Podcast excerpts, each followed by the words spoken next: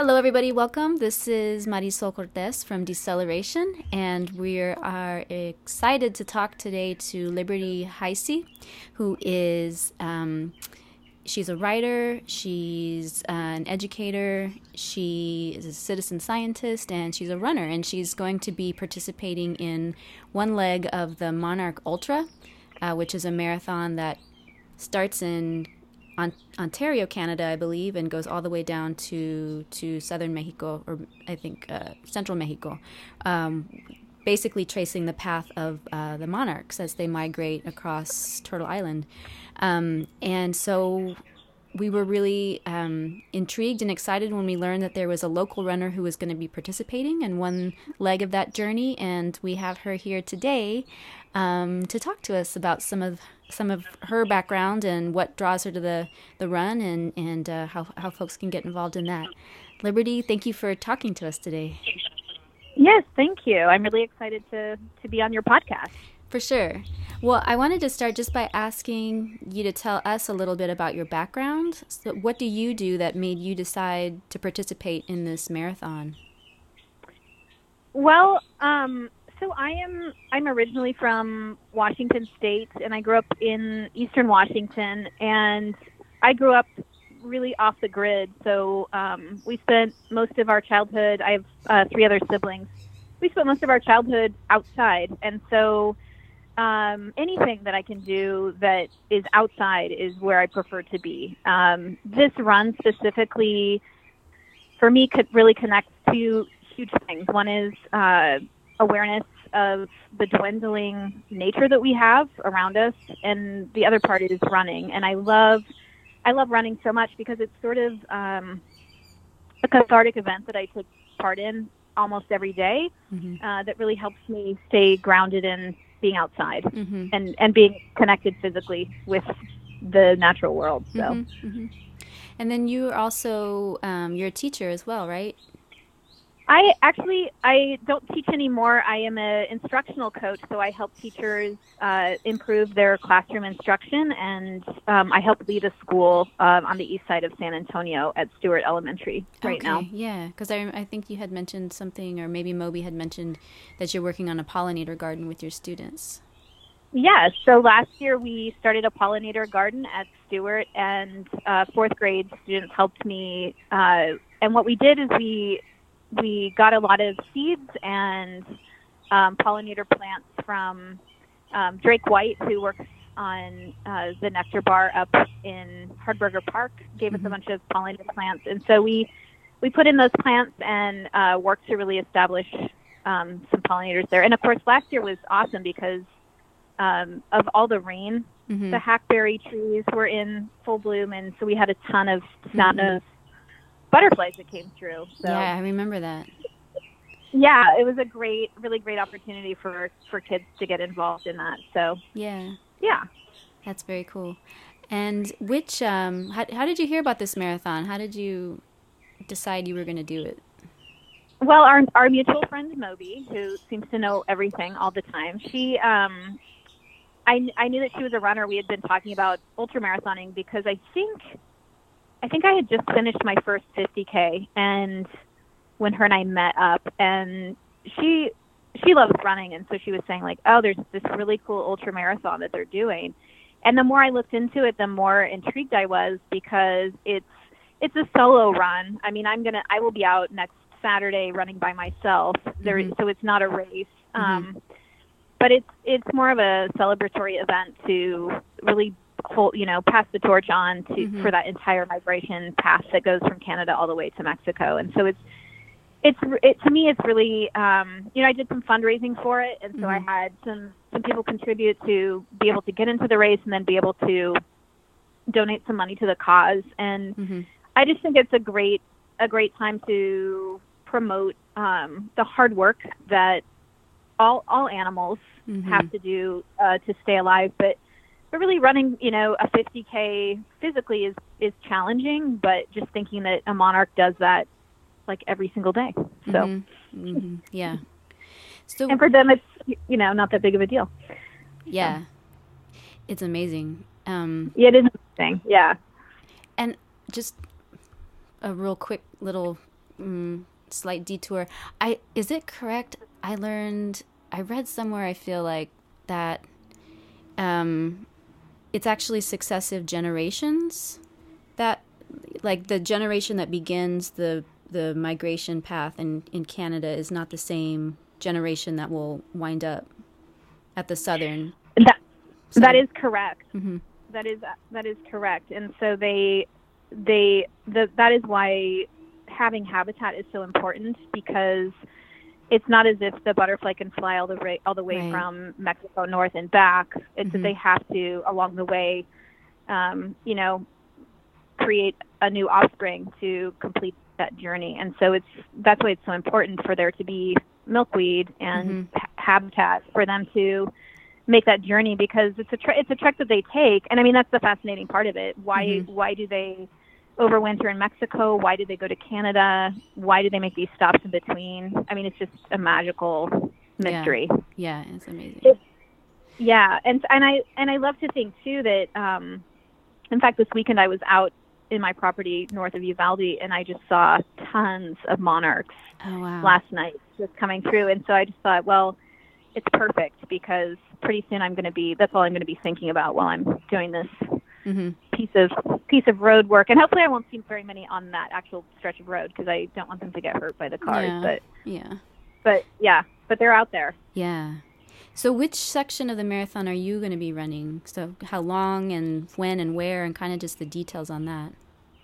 Sure. So, um, the so the race starts in a place called Peterborough, Ontario, and it and it started in September and it ends in the Sierra Madre Mountains in Mexico. And so there's there's two options. You can sign up for a 50 kilometer section, or you can sign up for a 100 kilometer section. And so um, because I work during the week, I couldn't do I couldn't do the piece that runs through San Antonio, which is where I live. Mm-hmm. And so the piece that I'm doing is on the 19th. It's next Saturday, mm-hmm. um, and it's the 50k section. It starts in George West, which is just mm-hmm. south here, about an hour. Yeah. And it runs south of, along um, 281, and so I'll leave my house at four in the morning, oh, wow. and I'll get there because because I'll start running at 6 a.m. Mm-hmm. And so the way that it works is uh, the two the two people primarily that are um, managing the run, they they're driving a van, and so it's really fascinating because they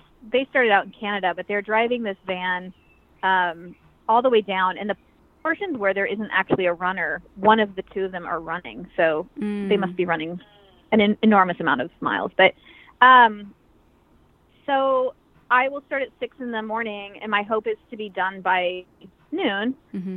And they meet me every 10 kilometers uh, just to check in, and you know if I need water or something, um, they'll they'll have that stuff. And they're mm-hmm. also going to be driving my car mm. south to my takeout point so that I will I can just leave when I get to the end of it.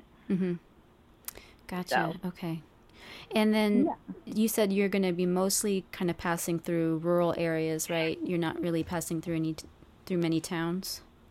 No, that that is true. Um, so the course that I have, what they did was they tried to pick, and they've done this before. Um, they came down and sort of charted the entire course before it started. But mm-hmm. um, it's sort of yeah, it's sort of rural countryside, um, kind of out, off of the the main highway. Mm-hmm. So it's kind of a lot of feeder roads. So it's unusual in the in the sense that yes, it's an ultra because it's it's longer than a marathon, mm-hmm. but most ultras are trail racing, and so you're on a a, a non uh, covered surface like asphalt or cement. And so in this case, I will be on cement or asphalt running for for the entirety. So it will probably be fairly mm-hmm. quick mm-hmm. in comparison and flat. So mm-hmm. yeah. Are there activities planned for those folks that are passing through larger cities or other, you know, even smaller towns? Um, are there activities that are going on in conjunction with the relay, kind of to draw attention to monarch issues, pollinator issues? That's a great question. Um, I know that they they have some things planned. I don't know specifically um, outside of San Antonio. I do know on Thursday uh, we should be seeing uh, the runners come through San Antonio. I think there's one mm-hmm. uh, woman who's doing the portion here, and I know there are some events that will be going on for the for the time that she's going to be running through the city. And I think it's I think her um, checkpoint is just north of the city, so I think she runs the entirety of of that wow. through San Antonio and just a little bit south. So I think there will be people out holding signs and mm-hmm. um, otherwise supporting. Mm-hmm. Uh, but this does coincide with Monarch Festival that's going on, you know, throughout the throughout the month, and we have a lot of activities in town. And I know San Antonio is considered, I don't know, like Monarch City, USA, or something. It's, oh wow! You know, people are very people are very very committed to um, awareness and monarch habitat and making sure people yeah. are supporting that in their in their own backyards here in San Antonio. So it's it's pretty great. I think there's a lot of activities going on, and um, I I'm not sure how tight in the running is to those particular mm-hmm. activities. Mm-hmm. Mm-hmm. What are the yeah. what what are the biggest threats here locally to monarchs and other pollinators, like in South Texas? And then I don't know if you know much about how that might compare across kind of national borders. Like, are they the same issues in Canada versus the U.S. versus Mexico? Does it kind of change with different regions?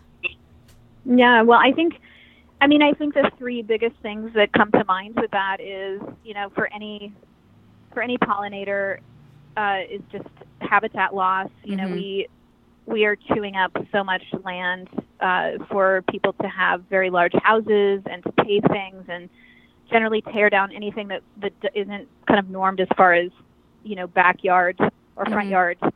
Um, you know, yeah plants that, that look good. Um, and so we've taken away a lot of that habitat.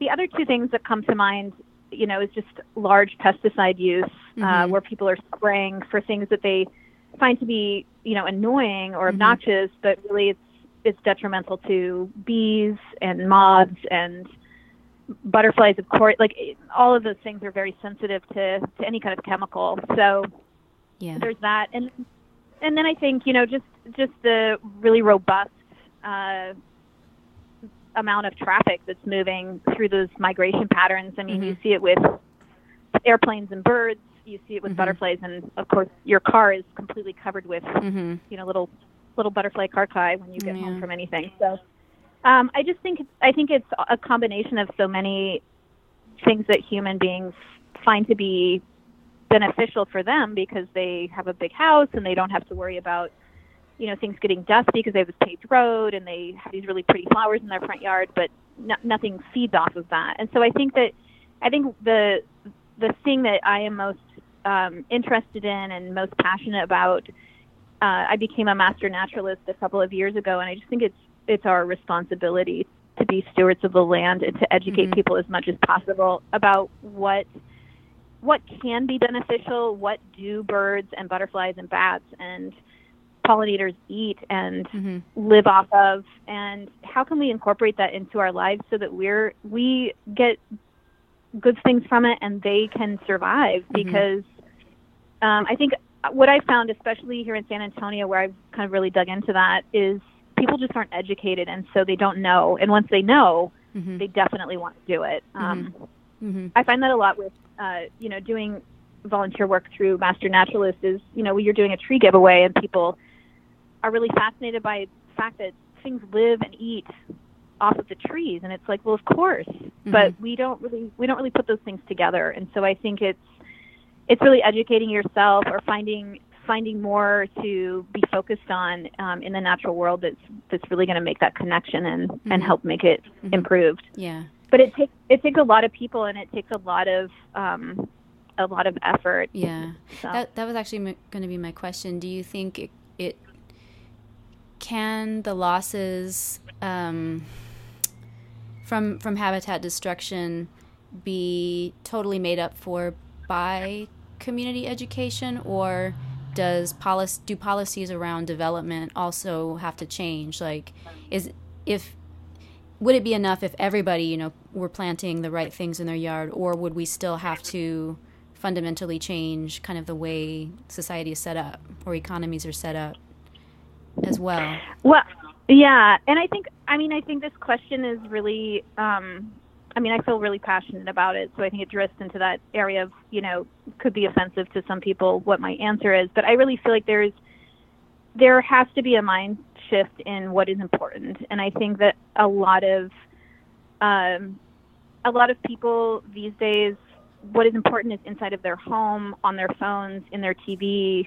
Mm-hmm. They're very insulated and isolated, and I I think that is that has to change. And mm-hmm. so with that, yes, there must be policy change. People have to go outside. They need to engage. Mm-hmm. Um, and I think that what I see really extensively is just that a lot of people have never had positive experiences in nature. They are afraid of things. They mm-hmm. are desensitized to the harm that they do. And mm-hmm. and I think until that's until that's something that is really changed in the mind, um, it's it's a real challenge. I think there are a ton of people who are very very committed to making those changes and being aware and trying to really um, spread the wealth of knowledge. Mm-hmm. But I think we have an overarching society that um, really prioritizes um, technology and expansive growth and you know mm-hmm. consumerism, and, right. and I think that those those are the things that are soulless and they don't mean anything at the end of the day. And and that to me is you know why I try to do what I do um, mm-hmm. in the variety of communities that I've lived in, just because I think it's it's important to live by example. And I don't know. I mean, to get back to your question of whether it's enough, I think that.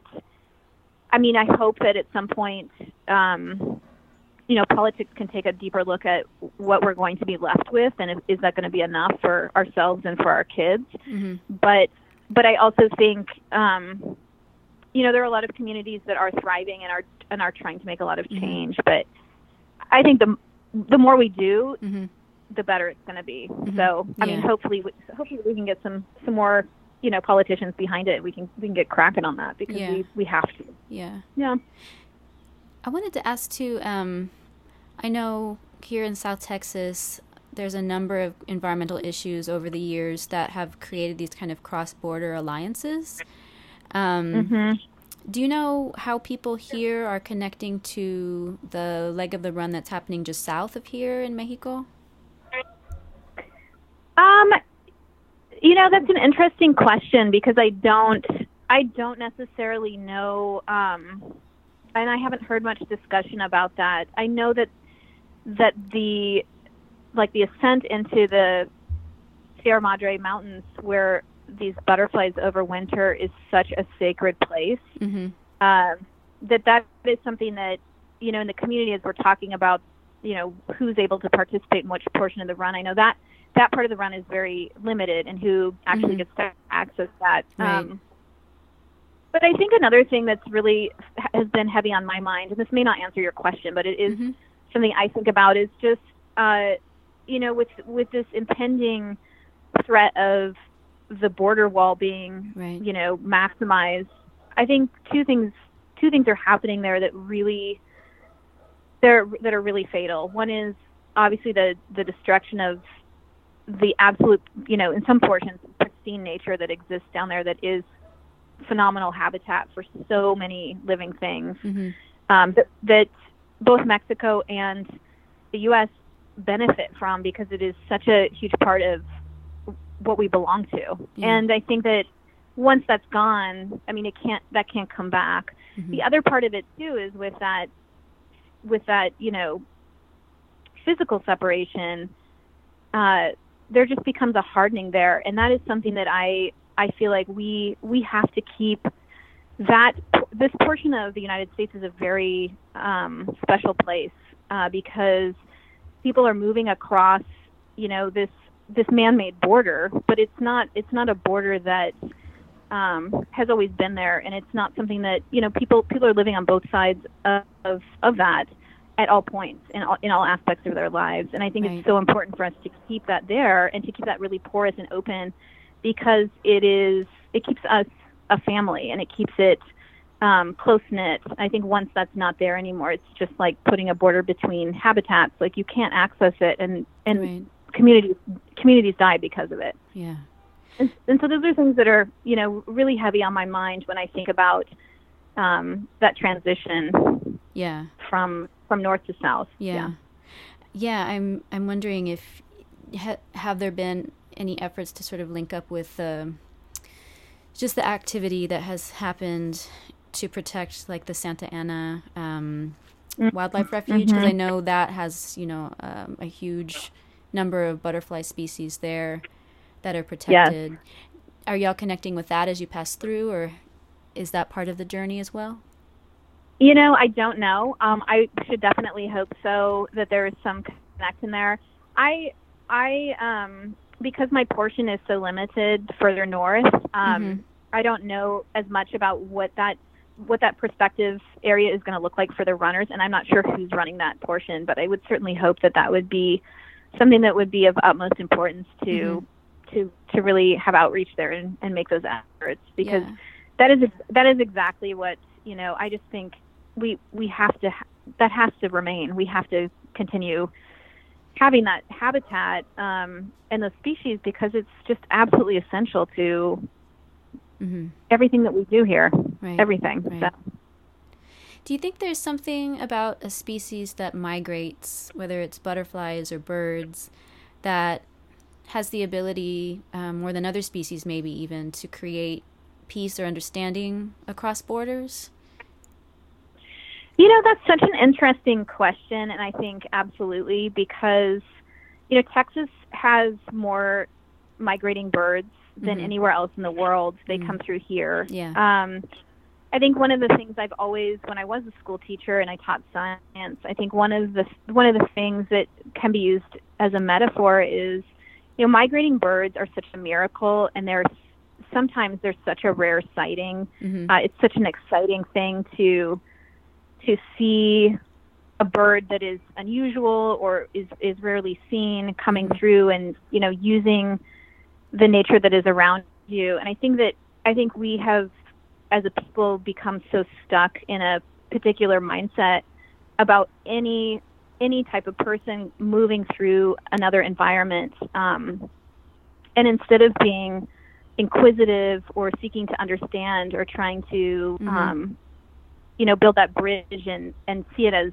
something of beauty and be Mhm. giving uh, it's turned into something different and but Mhm. i do think that that's there and i and i think where that starts is really with kids Mm-hmm. I think the more the more you can get children uh, engaged in recognizing that that where you are and what you have to give is a really fantastic thing, especially when something is traveling through or you have something to share. You know, it's Mhm. like, oh, this this is such an unusual species. I would love to know more about the way that it Mhm. functions and, Mhm. and what it eats and how it uses the habitat. hmm And so, using that inquisitive nature, I think once we lose that, hmm um, we've really we've really lost a lot of living because, I mean, you just don't you're just not you're just not living as fully as you probably could. So, Mhm. I think I think for me, um, migrating species. I love birds. I love bird watching, and right now, you know, there's huge kettles of hawks coming through Oh, yeah. Texas. Um, these things are just magical, and I and I think that, uh, like I, I was saying before, if we aren't connected to that in a really, you know, a spiritual way, it's something that that is really a miracle and somewhat not understood. Right. Um, so we can really be part of that process. Um, Mhm. We're really missing out on something, and and I think that's really unfortunate Yeah. and in some ways it's i don't know how long that's going to last and so i i just every time every chance i get you know those are things that i really encourage anyone around me to to just see and engage in because it's Mhm. important hmm Yeah, definitely. Yeah. I'm interested, um, kind of that even though you know I was reading through the press release for the event, and it's um, even though the aim of the run is to draw attention to threats facing monarchs and other pollinators, it's really I was struck that it's framed as a celebration of resiliency and labor, and I think you even talked about kind of like the invisible work, right, that these species do over generations to to make this journey across across uh, countries.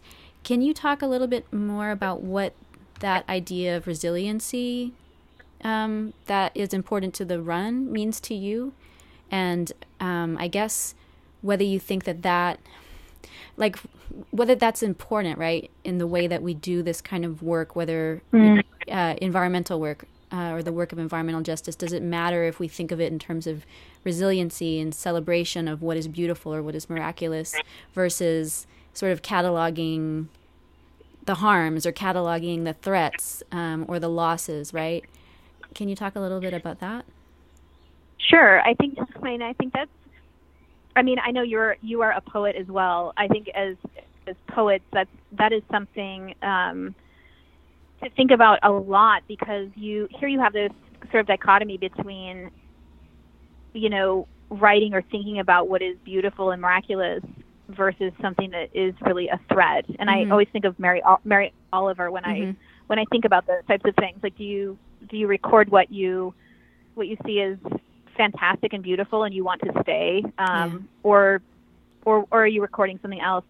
I think that this is a really interesting question because I think as a runner, um, one of the things that that I consider when I'm doing these longer races is the resilience of the human body to mm, even be mm, able to mm-hmm. do it. Yeah. Um, because because running to me in general is it's not very physical. I mean, you're yes, you're using your body and it and it can be challenging, but it's really a mental effort to to push, to push yeah. yourself on and to really um, do something more than you thought you could.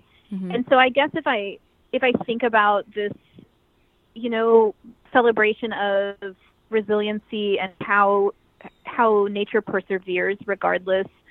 Um, I think there is a there is a place for that, and I definitely I feel really um, I feel really honored that I'm able to do this run, both because I physically can, and also because it's something that's very important to me, and I think that um, it again helps to have those conversations around um, what we love, like what is out there. People mm-hmm. love butterflies. They don't they don't know a lot about them. Like let's talk more about why they're, you know, at such risk. Mm-hmm. Um, but I think the other piece of that question is, you know, again, I think in this time it is so difficult to not keep tally of either the work that we are doing or the work that we're not doing. And mm-hmm. so I think that that's the other part of it is um, it is really hard for me to see see any event like this is, is just a celebration um, of resiliency because yes, the butterflies, the monarchs are continuing to return in much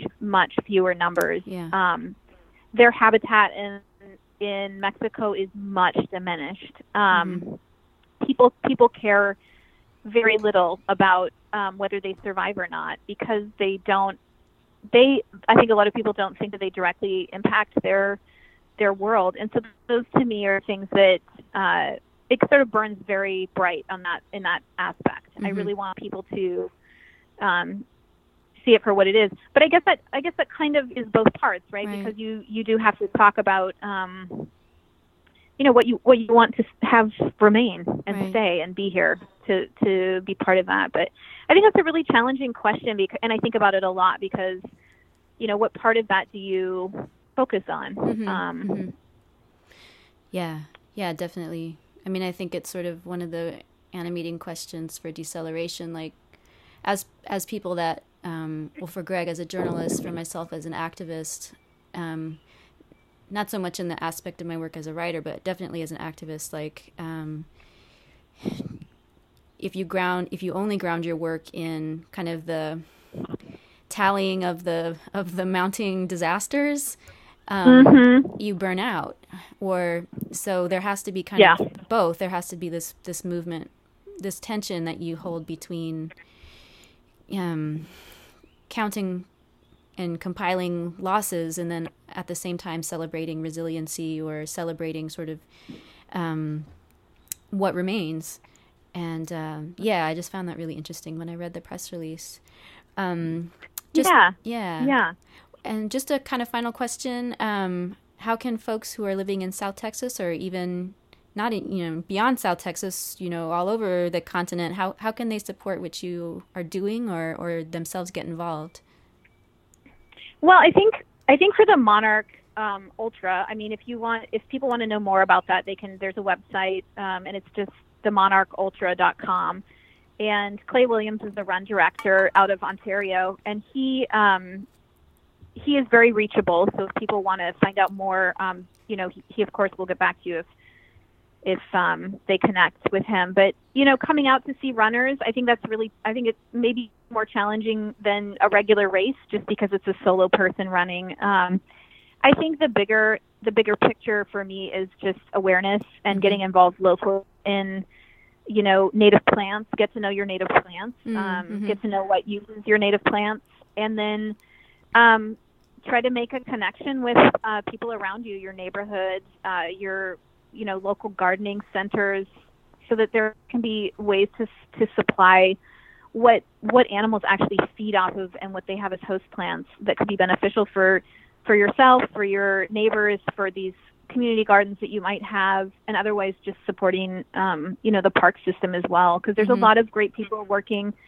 um, to make sure that we have native plants and trees in in the parks, and Mhm. that they're they're really well maintained and kept. And I just think it's it's a consciousness, you know, just if it's important to you, you have to you have to work to find out more about it. And um, sometimes that's a lot of work but but sometimes it leads to which in my case it definitely did leads to a an amazing group of people um, you included who really who really see the world in a way that I want I want I want to be surrounded with people who are also seeing the world that way. And so I think it's it's just really important to to start down that path if it's of interest um, and if you're already in that to just keep pushing because you know hopefully at some point we can start to make a shift Mhm. that's really going to make things better hmm Well, definitely, I thank you for your work, Liberty, um, and all the spheres that you operate in. Um, and um, yeah, I'm so happy to be able to to amplify and broadcast what you're doing and what all the other Yes. runners are doing. Um, so thank you very much. Yeah.